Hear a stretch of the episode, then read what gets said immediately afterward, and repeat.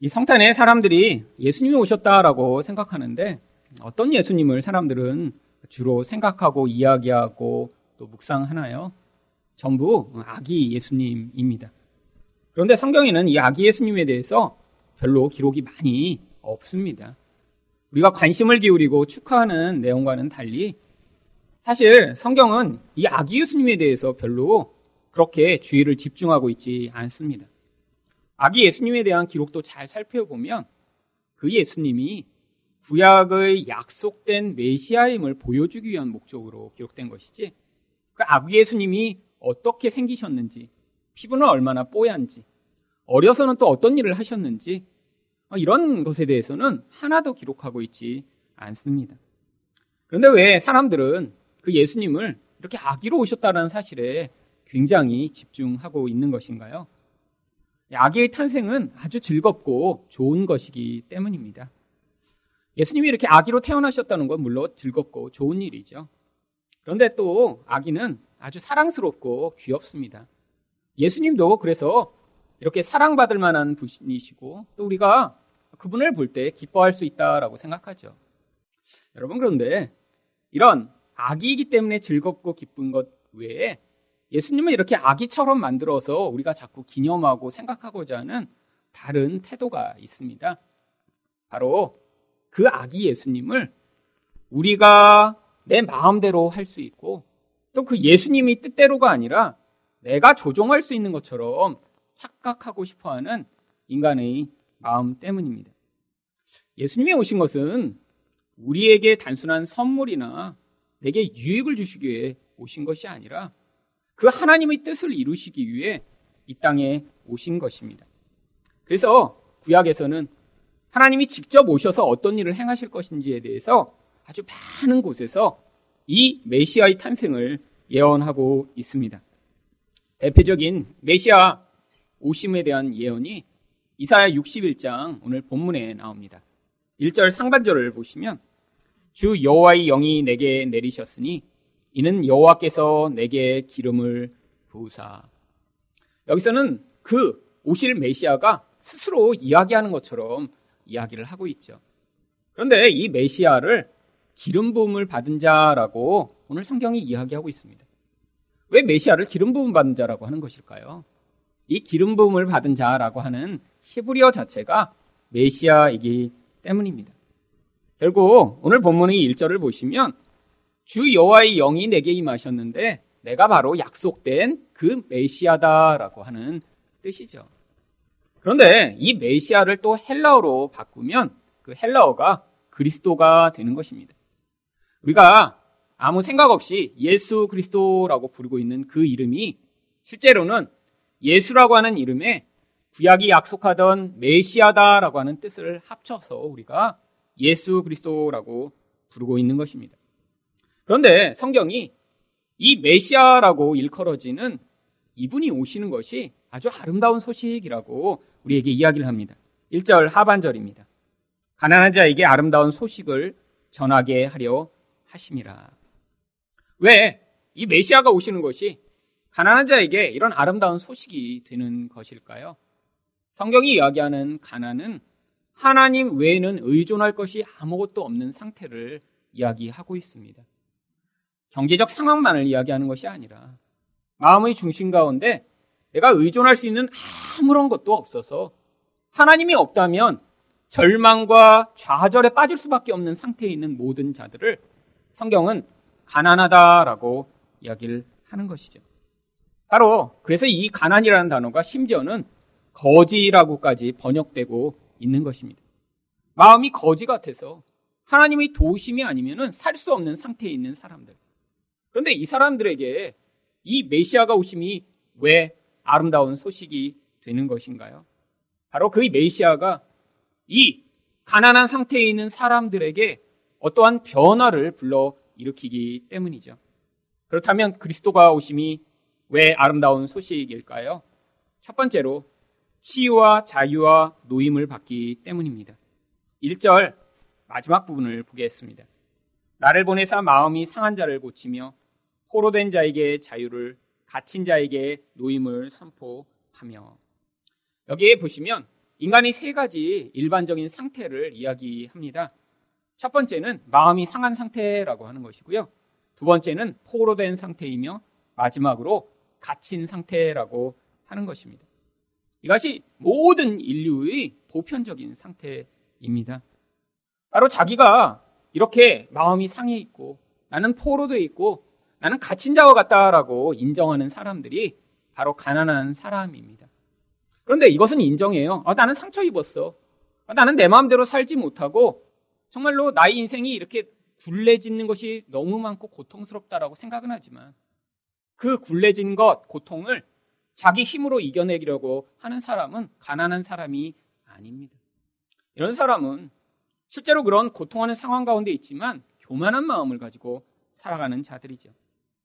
그런데 이런 상처 입은 사람, 포로되어 스스로는 해결할 수 없는 상황이 있는데 이것이 나의 힘이 아니라 바로 메시아라고 하는 약속된 분이 오셔야 이 문제에서 나를 구원하실 수 있다라고 생각하는 사람들이 바로 가난한 사람입니다. 이 내용이 나오는 이 마음이 상한 자를 고치며라고 하는 이 마음이 상했다는 게 그런데 도대체 무슨 의미인가요? 이 상하다라고 하는 히브리어는 샤바르라고 하는 단어를 번역한 것입니다.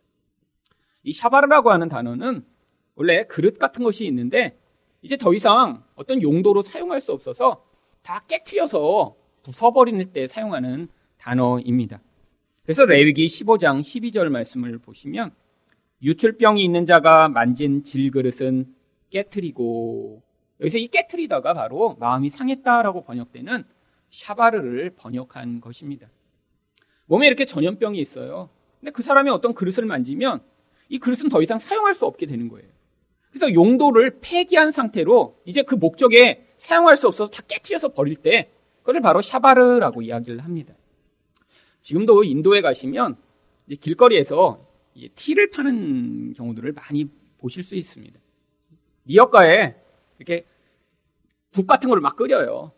그러다 사람들이 거기서 이제 티를 달라고 하면 이런 질그릇에 티를 컵에 담아줍니다.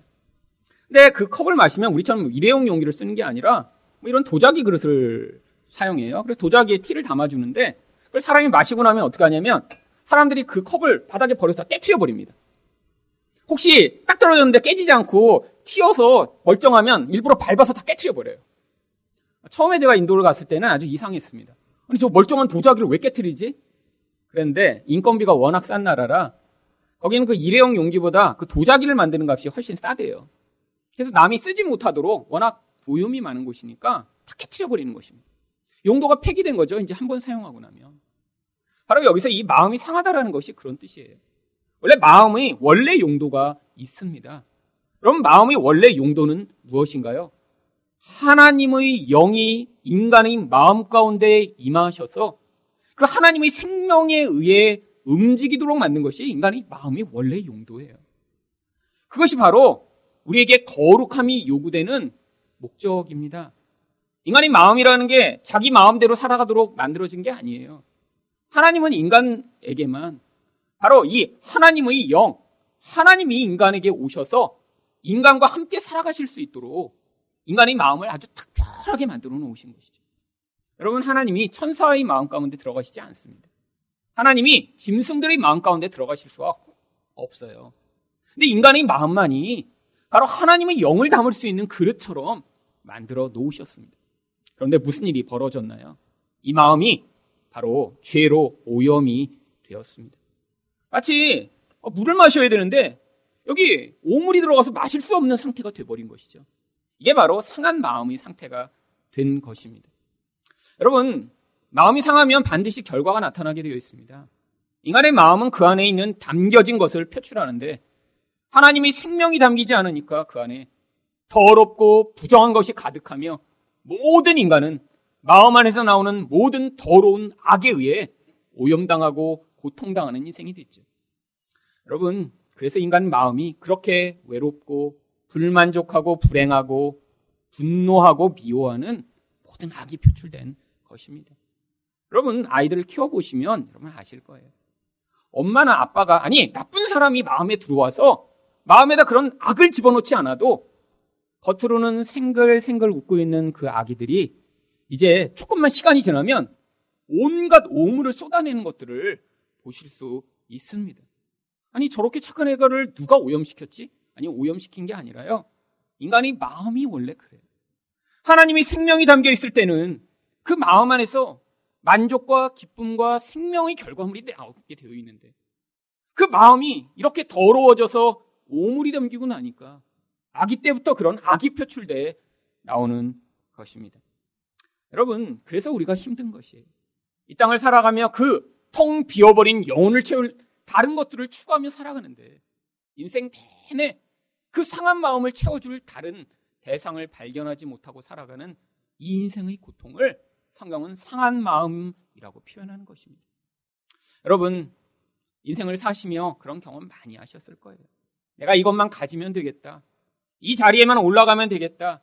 내가 이런 수준만 되면 되겠다라고 생각했는데 그 마음의 공허를 채울 것이 아무것도 없다는 것들을 발견한 분들이 바로 가난한 자로 하나님의 말씀을 사모하고 예수 그리스도를 사모하는 마음을 가지게 되는 것이죠. 그런데 이 용도 폐기된 마음, 깨어져 버린 이 마음을 어떻게 예수님이 오시면 온전하게 만들어 주시는 것일까요? 여러분, 여기에 만약에 이렇게 이제 바닥에 놔뒀는데 누가 이렇게 애완견을 가지고 오셨다가 애완견이 이렇게 보더니 여기다가 이렇게 용변을 잔뜩 이렇게 봤다고 생각해 보세요. 그러면 이 그릇을 제가 계속 사용할 수 있을까요? 아니 어떤 집사님 오시더니 아 그거 퐁퐁으로 깨끗이 닦으면 되죠. 그뭐 개가 그렇게 나쁜 거 했다고 뭐 그거 안 드세요. 아깝게. 그래서 저는 약간 되게 꺼름직할 것 같아요. 그러면 한번 그릇이 오염되고 나면 온전하게 만들기가 어렵습니다. 근데 인간의 마음이 그래요. 인간의 마음 가운데 온갖 더러운 것이 다 들어가서 심지어는 다 스며들었어요. 아무리 닦아도 흔적이 남습니다. 여러분 그거를 예수님이 오시더니 초강력 세제로 빡빡 문지르셔갖고 깨끗하게 만들어 주시나요? 아닙니다. 그래서 예수님이 오시면 이 상한 마음 말고 새 마음을 우리에게 넣어 주시는 것이죠. 여러분, 예수님이 우리 그 더럽고 추한 마음을 대충 고쳐서 사용할 수 있게 만드신 것이 아닙니다. 여러분, 그런데 이렇게 깨어져 버린 마음, 상한 마음, 도저히 사용할 수 없게 된이 상태의 인간을 예수님이 이렇게 새 마음을 주시기 위해서는 반드시 대가를 치르셔야 합니다. 그 대가를 어떻게 치르셨냐면 이사야 53장 5절 말씀입니다. 그가 찔림은 우리 허물 때문이요 그가 상함은 우리 죄악 때문이라. 그가 징계를 받음으로 우리는 평화를 누리고 그가 채찍에 맞음으로 우리는 나음을 받았도다.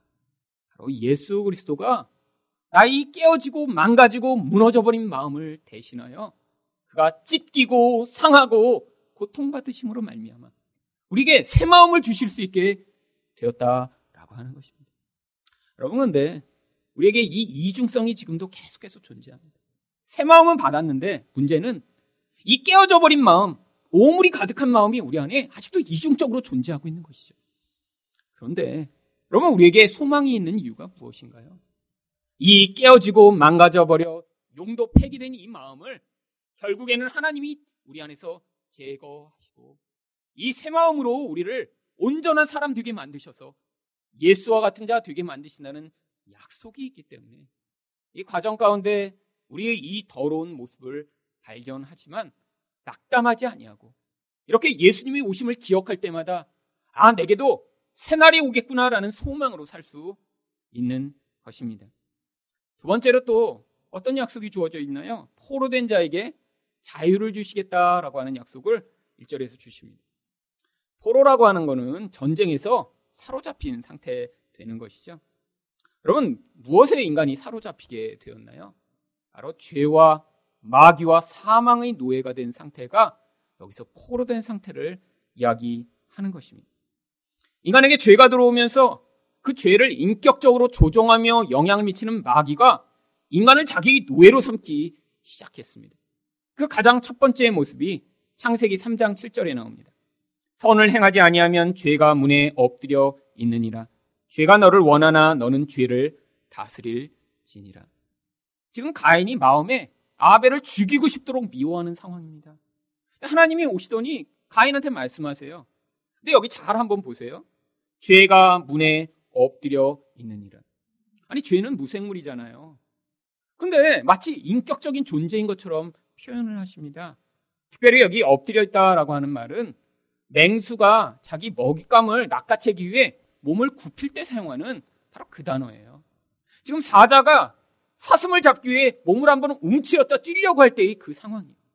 지금 죄가 무슨 문 앞에 엎드려 있다라고 하는 거죠? 지금 가인의 마음 문 앞에 지금 엎드려서 이 가인을 사로잡으려고 지금 움츠리고 있다라고 이야기를 하고 있는 것입니다. 왜 이렇게 표현하는 것일까요? 여러분, 죄는 단독으로 존재하지 않기 때문입니다. 죄가 있으면 반드시 그 죄를 통해 인간을 노예로 삼는 마귀적인 영향력이 거기에 같이 존재하기 때문이죠. 하나님이 이렇게 말씀하신 것입니다. 죄가 너를 원하나 너는 죄를 다스릴지니라. 그러면 죄가 원한다는 것이 무엇인가요? 이 구절은 생략법이 사용된 문장입니다. 뒤에 나오는 다스리다와 앞에 나오는 원하다가 사실 앞뒤 구절에 동시에 들어가 있는 것이죠. 그래서 생략법을 온전한 문장으로 읽으면 죄는 너를 다스리기를 원하나 너는 죄를 다스리기를 원해라 라고 하나님이 말씀하신 것이죠. 지금 죄가 막, 그 마귀의 영향력이 가인을 다스리기를 원하고 있대요. 그런데 어떤 일이 벌어졌나요? 바로 가인이 마음의 문을 열어 젖히고 그 마귀가 자기를 지배하도록 초청한 것입니다. 왜? 마음이 너무너무 화가 나서 죽이고 싶었으니까. 그 힘에 사로잡히는 순간 어떤 결과가 나타났나요? 결국 자기 동생을 들로 불러 돌로 쳐 죽이는 이런 비참한 인생이 만들어지게 되었죠. 이게 바로 포로 된 이런 인생을 살고 있는 우리 모습입니다. 여러분, 올 한 해 어떤 인생을 사셨나요? 정말 하나님의 말씀이 여러분을 인도하고 지배하는 그런 인생이 되셨나요? 아니면 텔레비에서 보는 것이 자꾸 여러분한테 이거 사, 이거 사 그러니까 다음날 보니까 택배 상자가 와 있고. 아, 그 다음에 아, 나는 어디 가고 싶지 않은데 누가 자꾸 일로 와, 일로 와, 일로 하니까 그거 보고 나도 거기 갔다 오고. 아니, 어디서 누가 맛있는 거를 먹었다고 하니까 알지 못하는 사이에 거기 검색해서 거기 가서 줄 서 있는 그런 일련을 혹시 사시지 않으셨나요? 여러분, 바로 포로된 우리의 모습을 보여주고 있는 거예요. 그럼 마음의 저항도 해봅니다. 아이, 나 이렇게 살면 안 되지. 근데 어느새 내 손에는 하나님의 말씀이 아니라 스마트폰이 들려서 하루 종일 팡팡 게임을 하며 정말 거기서 벗어나지 못하고 있고 드럭드럭드럭 미사일을 발사하며 있는 그 모습. 여러분, 지하철을 타시면 늘 보시는 모습이죠. 여러분, 한국의 지하철은 정말 인간들이 얼마나 포로되는지를 보여주는 경연장이에요. 지하철을 타시자마자 뭘 보시나요? 깊이 묵상하며 하루를 돌아보며 요새는 잠도 안 자요. 이런 분은 없고 다 뭐 하세요? 다 스마트폰에 고개를 쳐박고 스마트폰이 주시는 그 계시의 말씀을 하나라도 놓칠까봐 목매달고 있는 이 인류의 모습이. 여러분 이게 바로 포로된 상태죠. 쾌락에 포로돼 있고 재미에 포로돼 있고 영적인 어둠에 포로돼서 결국 세상이 이끄는 대로 살 수밖에 없는 이 인간의 모습이에요. 여러분 그런데 예수님이 여기서 우리를 어떻게 자유케 하신다는 것이죠. 여러분 포로되어 있는 자는 그냥 풀려낼 수 없습니다. 누군가에게 포로가 되면 반드시 뭐가 필요한가요? 그 포로를 사올 수 있는 몸값이 필요한 것이에요. 그래서 성경에서 우리를 마귀에게 포로되어 있는데 이 몸값을 치르고 우리를 구속하셨다라는 의미로 바로 속량하였다라고 하는 표현을 사용하고 있는 것입니다. 골로새서 1장 14절을 보시면 그 아들 안에서 우리가 속량 곧 죄사함을 얻었도다. 여러분 여기 나오는 이 속량이라는 단어가 우리는 스스로 값을 치를 수 없어요. 내가 포로 되어 있으니까요. 그런데 예수님이 자기 몸값으로 우리를 사시고자 우리를 그 마귀로부터 구출해 내시고 자기가 대신하여 그 마귀 포로가 되셔서 십자가의 죽임을 당하셨음을 보여주고 있는 것입니다. 아니, 이렇게 예수님이 우리를 속량하셨다면서 우리 인생 가운데는 왜 아직도 이렇게 포로된 모습이 자주 나타나는 것인가요? 여러분, 너무 오랫동안 마귀와 세상의 노예된 삶을 살아서 예수를 믿었지만 아직도 내 본성과 본질의 그 습관이 우리를 인도해 나가는 것입니다. 여러분, 여러분이 만약에 30년을 이런 마귀의 노예로 사셨으면 그 마귀의 노예된 삶을 벗어나는데 또 다른 30년이 필요한지도 모릅니다. 아니, 인생의 목표가 내가 세상에서 제일 높아지고 경쟁에서 모두를 뛰어넘는 그런 높은 사람이 되는 거로 2, 30년을 살았어요. 어느 날 근데 허무함을 깨닫습니다. 아, 이렇게 높은 자리에 올라와도 별것 아니네? 그럼 그날부터 그 모든 것들을 당장 버리고 단번에 자유를 누리는 삶을 살 수 있나요? 아닙니다. 모든 중독된 것, 모든 우리를 영적으로 사로잡은 것은 내가 그것에 중독된 기간만큼의 벗어나는 그런 과정이 필요한 것이죠. 그리고 우리 인생 가운데 그래서 내가 이렇게 마귀적 영향력이 내 영혼에 강력한 만큼 하나님의 은혜가 임해도 그 은혜로 말미암아 내 본질이 바뀌는데 시간이 많이 걸리는 것입니다. 하나님이 이것들을 또 허용하시는 목적이 있어요. 왜요? 이 은혜가 얼마나 감사하고 고마운 것인가를 우리 인생을 깨닫도록 하셨어요. 이렇게 노예된 상황, 이렇게 중독되어 있는 모습이 얼마나 비참한 것인가. 그래서 나는 도저히 이 중독으로부터 벗어날 수 없는 자임을 깨닫게 하시고 거기에서 구원하신 하나님을 찬양하도록 만드시기 위한 과정인 것입니다. 마지막으로 또 갇힌 자에게 노임을 선포한다라고 말합니다. 여기는 마치 갇히다는 게 어디 감옥에 갇힌 것 같은 상황을 표현하는 것 같은데 이 표현이 또 다른 의미로는 눈이 멀다라고 하는 뜻이기도 합니다. 노임을 선포한다는 게 그래서 다른 말로는 못 보던 자가 보게 되었다라고도 번역할 수 있는 표현입니다. 그래서 이 이사야 말씀을 예수님이 신약성경 누가복음에서 인용하실 때는 누가복음 4장 18절에 이 똑같은 구절을 여기서는 이렇게 번역하고 계십니다. 눈먼 자에게 다시 보게 함을 전파하며. 신약성경은 헬라어로 기록되어 있기 때문에 이 구약의 히브리어의 의미 가운데 바로 눈이 닫히다, 눈이 열리다라는 표현으로 갇힌 자가 노임을 받게 한다는 표현보다 눈먼 자가 눈을 뜬다라고 하는 표현으로 다시 번역을 한 것이죠. 여러분, 왜 우리를 다 눈 뜨고 있는데 눈먼 자라고 이야기를 하나요? 바로 우리가 원래 영적으로 다 어두워져서 하나님의 그 영적인 세상을 받아들이거나 누리지 못하고 마치 장님인 것처럼 사는 자들이기 때문입니다. 근데 예수님이 오셔서 어떤 일을 행하셨나요? 사도행전 26장 18절 말씀입니다. 그 눈을 뜨게 하여 어둠에서 빛으로 사탄의 권세에서 하나님께로 돌아오게 하고 바로 우리는 다 사단의 권세 가운데 살아 나를 즐겁게 하고 세상에서 나의 쾌락과 영광과 안정을 누리는 것이 나의 인생의 목적인 줄 알고 살았던 존재인데 하나님이 거기서 눈을 뜬 자들을 만들어내셔서 그것들을 넘어선 하나님 나라의 영광을 보게 만드시고 그들을 믿게 만든 자 만드셨을 때 바로 이런 놀라운 기적이 나타나게 된 것이죠. 두 번째로 왜 그리스도가 오심이 아름다운 소식일까요? 구원과 심판이 일어나기 때문입니다. 2절 말씀입니다. 여호와의 은혜의 해와 우리 하나님의 보복의 날을 선포하여 은혜의 해라고 구약에 나온 이 은혜는 다른 말로 구원이라는 단어와 동일하게 표현되고 있습니다. 그래서 이사야 49장 8절에는 은혜의 때를 구원의 날이라고 똑같이 이야기를 합니다. 여호와께서 이같이 이르시되 은혜의 때에 내가 내게 응답하였고 구원의 날에 내가 너를 도왔도다. 바로 예수님이 오시는 날이 우리에게 은혜가 베풀어질 뿐 아니라 구원을 받게 되는 날이라는 거예요. 도대체 어떤 구원을 우리에게 주시고자 예수님이 오신 것이죠? 우리가 좀 힘들면 도와주시고자 예수님이 오신 것인가요? 그런데 예수님이 뭐 때문에 오셨는지 마태복음 1장 21절에 이렇게 이야기를 합니다. 아들 낳으리니 이름을 예수로 하라. 이는 그가 자기 백성을 그들이 죄에서 구원할 자이심이라 하니라. 여러분 예수님이 오신 목적이 우리를 죄에서 구원하시고자 오셨대요. 여러분 이 죄에서 구원받는 게 내가 성적이 올라가고 경제적으로 조금 부유해지고 나의 문제가 사라지는 것보다 훨씬 중요한 것입니다.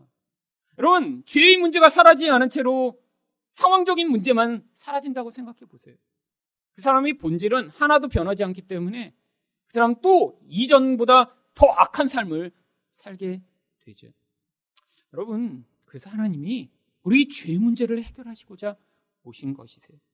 그런데, 아니, 이렇게 메시아가 오면 이런 은혜만이 임하는 것이 아니라 또한 무엇이 임한다고 얘기합니까? 하나님의 보복이 임한대요. 아니, 은혜만 임하지 않고 왜 보복이 같이 임하는 것이죠? 여러분, 구원과 심판은 동전이 양면처럼 똑같은 것이기 때문이죠. 여러분, 어떤 사람이 나쁜 놈들한테 사로잡혀 갔다고 생각해 보세요. 그래서 그 사로잡혀 간 사람을 구원했어요. 근데 그 나쁜 놈이 옆에 그냥 똑같이 살아요.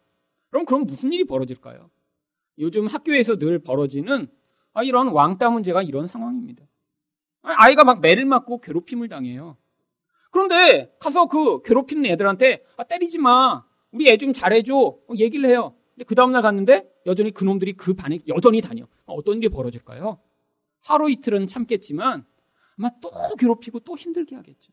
그래서 지난주에도 그런 일이 있었습니다. 어떤 초등학교 아이가 반에서 너무 괴롭혀서 여러 번 얘기했어요. 그 엄마도 선생님이라 찾아가서 제발 이 아이들을 어떻게 좀 처리해달라고. 담임 선생님도 계속 아이들한테 얘기했습니다. 괴롭히지 말라고. 근데 결국에는 같이 있으니까 어떤 일이 벌어졌죠? 그 괴롭힘이 나중엔 너무너무 심해져서 초등학교 아이가 유서를 품고 아파트 8층에서 뛰어내렸습니다. 여러분 그 유서에 뭐라고 써 있었느냐면 어른들은 선한 입만 가진 악마다라고 쓰고 아파트에서 뛰어내렸어요. 어른들이 얘기하는 거예요. 아예 싸우지 마, 싸우지 마. 문제 있으면 얘기해. 내가 돌봐줄게. 하지만 실제적인 상황에 그 악마 같은 놈들이 계속 괴롭히는데 벗어날 수가 없는 거죠. 여러분, 그래서 심판이 반드시 필요한 것입니다. 여러분, 하나님이 우리를 구원해 주셨다고 생각해 보세요. 그런데 여전히 뭐가 우리 주변에 존재하죠? 죄가 있습니다. 마귀가 있어요. 사망의 문제가 여전히 존재해요. 여러분, 이것들이 그대로 있는 채로 우리만 구원하셔서 문제가 해결될까요? 더 큰 문제가 있습니다.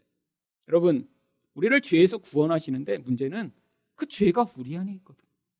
옛사람이란 모습으로 우리 본질과 나의 인격을 형성하며 우리 안에 존재합니다. 그러니까 하나님이 단순히 오셔서 예수로 말미암아 우리를 구원하시는데 우리의 죄 문제를 해결하시지 않고는 우리는 다시 이전의 모습으로 돌아갈 수밖에 없는 것입니다. 여러분 그래서 인생 가운데 어떤 심판이 일어나나요? 바로 하나님이 신명기 32장 41절에 어떻게 보복하실지를 이렇게 말씀하고 계십니다. 내가 내 번쩍이는 칼을 갈며 내 손이 정의를 붙들고 내 대적들에게 복수하며 나를 미워하는 자들에게 보응할 것이라. 하나님이 이런 강력한 능력으로 반드시 원수들에 대해 심판하신대요. 그런데 많은 사람들이 사실 이 세를 살아가며 하나님이 심판이 임하지 않는 것처럼 생각하게 됩니다. 아니, 제 주변에도 정말 심판 당했으면 좋겠는 그런 사람들이 가끔씩 있어요. 그런데 그런 사람일수록 더 승승장구합니다. 절대 심판이 안 임하는 것 같아요. 그러니까 그 악한 인간들은 한 번, 두 번 나쁜 짓 하다가, 어, 괜찮네? 그러니까 더 나쁜 짓을 계속하는 거예요. 여러분, 어, 이런 현실을 그럼 어떻게 이해해야죠? 하나님이 지금 이렇게 메시아가 오시면 심판하신다며. 아니, 왜 주변에 이렇게 악한 놈들은 여전히 심판받지 않는 것인가요? 그래서 예수님이 뭐라고 말씀하셨냐면, 요한복음 9장 39절입니다. 예수께서 이르시되 내가 심판하러 이 세상에 왔으니 보지 못하는 자들은 보게 하고 보는 자들은 맹인이 되게 하려 함이라. 아니 이게 심판이래요. 어떤 심판이요? 마치 우리들처럼 옛날에는 눈에 보이는 것이 전부라고 생각하던 사람들, 하나님을 알지도 하나님을 의존하지도 않던 자들. 아니 그런데 그 이유가 보지 못해서 그래요. 아 그런 분이 계시다는 것, 그분이 얼마나 강력하신 분이신가, 그분이 사랑이 무엇인가 알지 못해 우리가 그렇게 살았는데 그럼 보지 못하던 자들 가운데 가난한 마음을 가진 자들을 하나님이 불러일으켜서 바로 그들의 눈을 뜨게 만드셔서 이제는 보지 못하던 것들을 보게 만드시는 놀라운 구원이 있지만 반면에 어 나는 이미 보고 있어. 나는 똑똑해. 나는 내 인생을 내가 주장할 수 있어. 나는 모든 것들을 다 알아. 아니 하나님에 대해서도 이런 분이겠지. 라고 스스로 착각하고 살아가는 사람들 가운데는 오히려 그들이 눈이 본다라고 착각하는 자들이 눈을 막아버리셔서 결국은 그들이 그 어둠 가운데 영원한 멸망에 처하도록 만드시는 것이 예수가 주시는 심판이라고 하는 것입니다. 여러분, 심판이 우리가 원하는 대로 임하지 않아요. 하나님은 마지막 때에 그 심판을 지금 예비하고 계십니다. 그 심판 반드시 임할 거예요. 하지만 지금은 심판이 어떤 방식으로 일어난다고요? 우리가 눈으로는 확인할 수 없을지라도 예수를 만나지 못하게 만드는 심판으로 하나님의 영원한 약속을 받아들이지 못하게 만드는 심판으로 자기 죄에 매여 있지만 그게 죄라고 깨닫지 못하는 그런 상태에 머물러 있는 심판으로 지금 심판이 임하고 있는 것입니다. 여러분 가운데도 이런 심판을 받을 수밖에 없는 자들이었는데 하나님의 은혜로 말미암아 눈이 열려 예수 그리스도를 구원자로 여러분이 믿게 되신 것 이게 얼마나 감사한 일인지 바로 이것들을 깨달은 분들에게 이 크리스마스는 정말 복되고 아름다운 날인 것입니다. 마지막으로 왜 예수 그리스도가 오심이 아름다운 소식일까요? 기쁨과 영광을 얻기 때문입니다. 2절 하반절부터 3절 상반절까지 말씀을 보겠습니다. 모든 슬픈 자를 위로하되 무릇 시온에서 슬퍼하는 자에게 화관을 주어 그 죄를 대신하며 기쁨의 기름으로 그 슬픔을 대신하며 찬송의 옷으로 그 근심을 대신하시고 여기에 슬픔과 근심과 모든 고통의 그런 반응들이 나옵니다. 근데 이게 다 변화된대요. 사실 우리 인생이 어떤 인생인가요? 여러분 인생을 이렇게 돌아보시니까 인생에 즐거운 일이 많으셨나요? 힘들고 슬픈 일이 많으셨나요? 사실 슬프고 힘들고 수고로운 일들이 훨씬 더 많습니다. 성경도 똑같이 이야기를 하고 있습니다. 시편 90편 10절 말씀을 보시면 우리 연수가 70이요 강건하면 80이라도 그 연수의 자랑은 수고와 슬픔 뿐이요. 여러분 나이가 들어가면서 깨닫게 되는 거예요. 그러면 얼마나 많은 수고가 있어야 자녀 한 명이 길러지나요? 여러분 자녀 낳을 때만 솔직히 기쁩니다. 그리고 그 기쁨이 한 1년 정도까지 그냥 가다가 말아요. 그러다음부터는 뭐만 있어요? 수고와 슬픔은 계속 있어요. 그럼 그게 인생이에요. 결혼도 똑같죠? 결혼 준비할 때가 제일 기쁘고 결혼하고 나면 3개월? 아니 조금 긴 분들은 6개월? 진짜 진짜 천생연분이라 너무 길다 하는 분들이 1년. 그럼 그 다음은 뭐만 있나요? 수고와 슬픔이 가득한 게 결혼입니다. 그럼 그게 인생이에요. 근데 예수님이 무슨 약속을 주셨죠? 메시아가 오시면 이 슬픔에서 우리를 벗어나게 해주신대. 근데 왜 우리가 슬픈 걸 칠까요? 슬픔에 대한 제가 책을 찾아봤습니다. 인간은 왜 슬픈 건가 도대체? 그랬더니 뭐 이걸 연구해서 알았다고 하기는 조금 그런데 책이 그렇게 써놨더라고요. 슬픔에 네 가지 중요한 원인이 있대요. 첫 번째, 뭐가 너무 열망하고 너무 원하는데 그걸 갖지 못할 때 슬프대요. 그렇죠? 애들한테 이렇게 크리스마스 선물 안 준다고 할 때 애들 슬퍼하죠. 그 다음에 이렇게 사탕, 네 사탕 아빠가 어제 밤에 다 먹어버렸어. 여러분 그 인터넷에 그런 영상이 있습니다. 그리고 할로윈이 지난 다음에 아이들한테 이렇게 카메라를 비치며 어, 네 사탕 아빠가 어제 다 먹었어. 그럼 애들이 딱 어떻게 하냐면 와! 다 물어요. 그리고 막 아빠를 향해 막 주먹질하는 애들도 있고요. 인성이 막 다 튀어나옵니다. 어. 대부분은 막 충격을 받아 울어요. 또 왜 슬픈 줄 아세요? 내가 이제 더 이상 할 수 있는 것이 없다라는 절망에 빠질 때 인간은 슬프대요. 그런 것 같아요.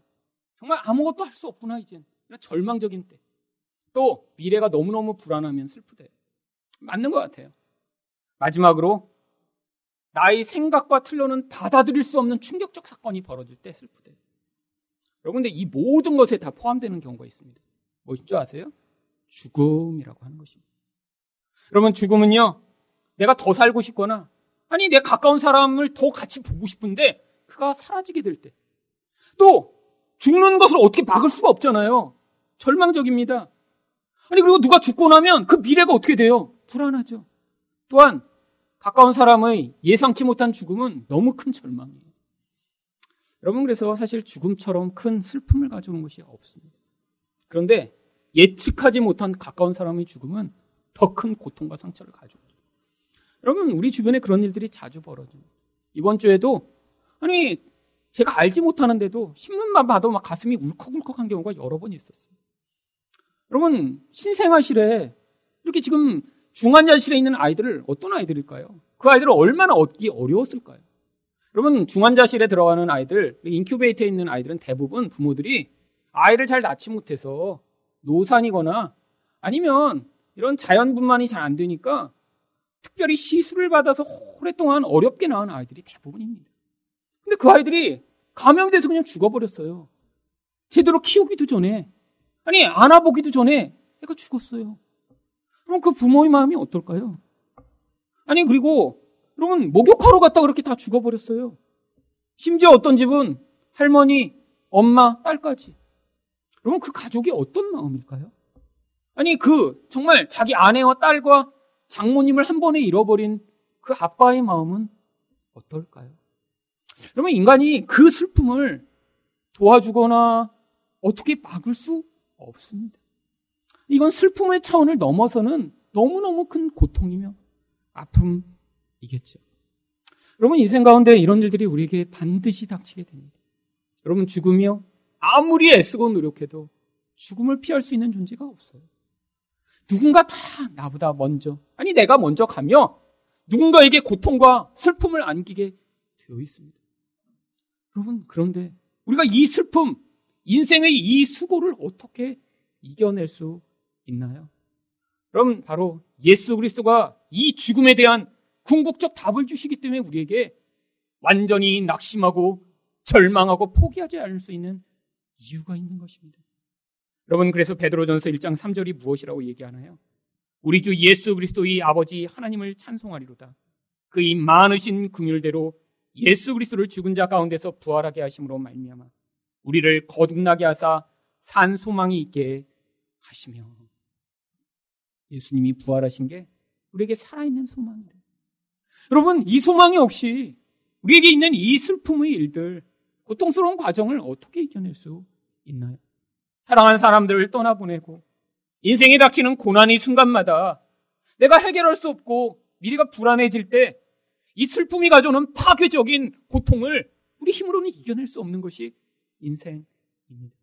그런데 우리에게 이 예수님이 오심이 어떤 약속이 있는 것인가요? 지금 이 땅에선 이렇게 슬퍼도 눈물을 흘릴 때가 분명히 있죠. 고통하며 절망 가운데 가슴을 칠 때가 있죠. 회복할 수 없고 내 힘으로 아무것도 하지 못해 절망하는 경우가 있지만 하나님이 반드시 이 모든 것들을 회복시키시고 다시는 울지 않아도 되는 그날, 다시는 그 고통이 우리를 파괴하지 않는 그날을 우리에게 주실 약속이 있는 것입니다. 왜요? 예수 그리스도가 그 죽음을 깨뜨리시고 부활하셨기 때문입니다. 그래서 요한계시록 21장 4절이 이렇게 이야기합니다.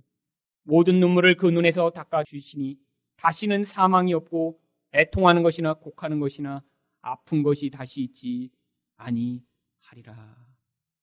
여러분, 예수님이 오심이 단순히 아기로 오셔서 우리에게 선물이 되는 것 어머.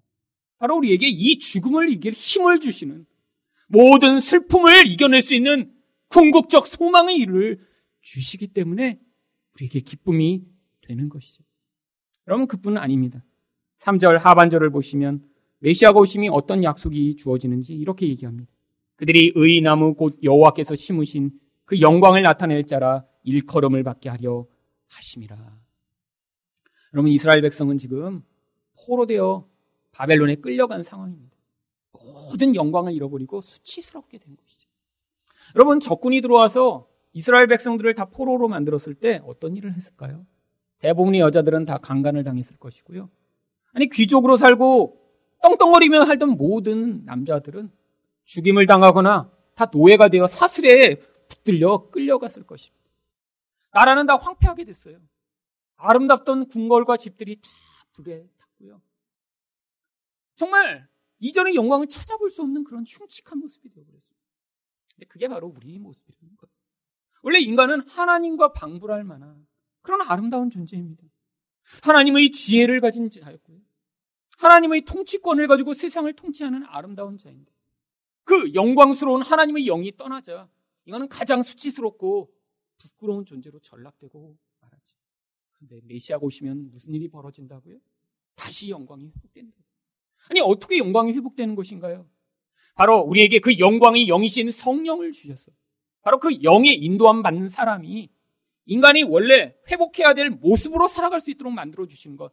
그게 바로 하나님의 영광의 회복의 약속인 것입니다. 여러분 영광이 무엇인가요? 하나님의 모습이 드러나는 것입니다. 근데 무엇이 하나님의 모습이죠? 우리를 사랑하시고자 원수된 자까지도 사랑하여 희생하시는 모습이 하나님의 모습이세요. 오래 참으시는 그 모습이 하나님의 모습이세요.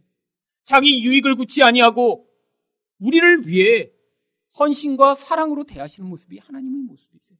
근데 이런 모습이 누구에게만 나타난다고요? 바로 이렇게 성령을 받은 자, 영광이 회복될 메시아를 그리스도로 받아들이는 자에게만 나타나는 것입니다. 그래서 에베소 1장 13절과 14절은 성령이 이런 영광의 보증으로 오셨다라고 이렇게 이야기를 합니다. 그 안에서 또한 믿어 약속의 성령으로 인치심을 받았으니 이는 우리의 기업의 보증이 되사 그의 영광을 찬송하게 하려 하심이라. 여러분 안에 성령이 계신가요? 그 성령으로 말미암아 보지 못하던 그 하나님 나라의 영역을 보고 계신가요? 성령이 이끄신 대로 말씀을 받아들이고 그 말씀을 믿게 되셨나요? 그 성령이 여러분에게 죽음을 이길 그런 담대함과 약속을 소망으로 주고 계신가요? 여러분의 삶 가운데 이전에는 보일 수 없었던 그 자기 중심성에서 벗어나 이제 사랑하는 일, 나를 내려놓는 일, 이제 용서할 수 없는 자들을 용서하게 만드는 그런 일들을 행하고 계신가요? 그게 바로 지금 여러분 안에 예수 그리스도가 오셔서 행하시는 놀라운 복과 영광을 보여주고 계신 것입니다. 이 성탄절 바로 예수님이 오심이 이런 복된 소식이 되시는 그런 가난한 마음을 가진 여러분 되시기를 예수 그리스도 이름으로 축원드립니다.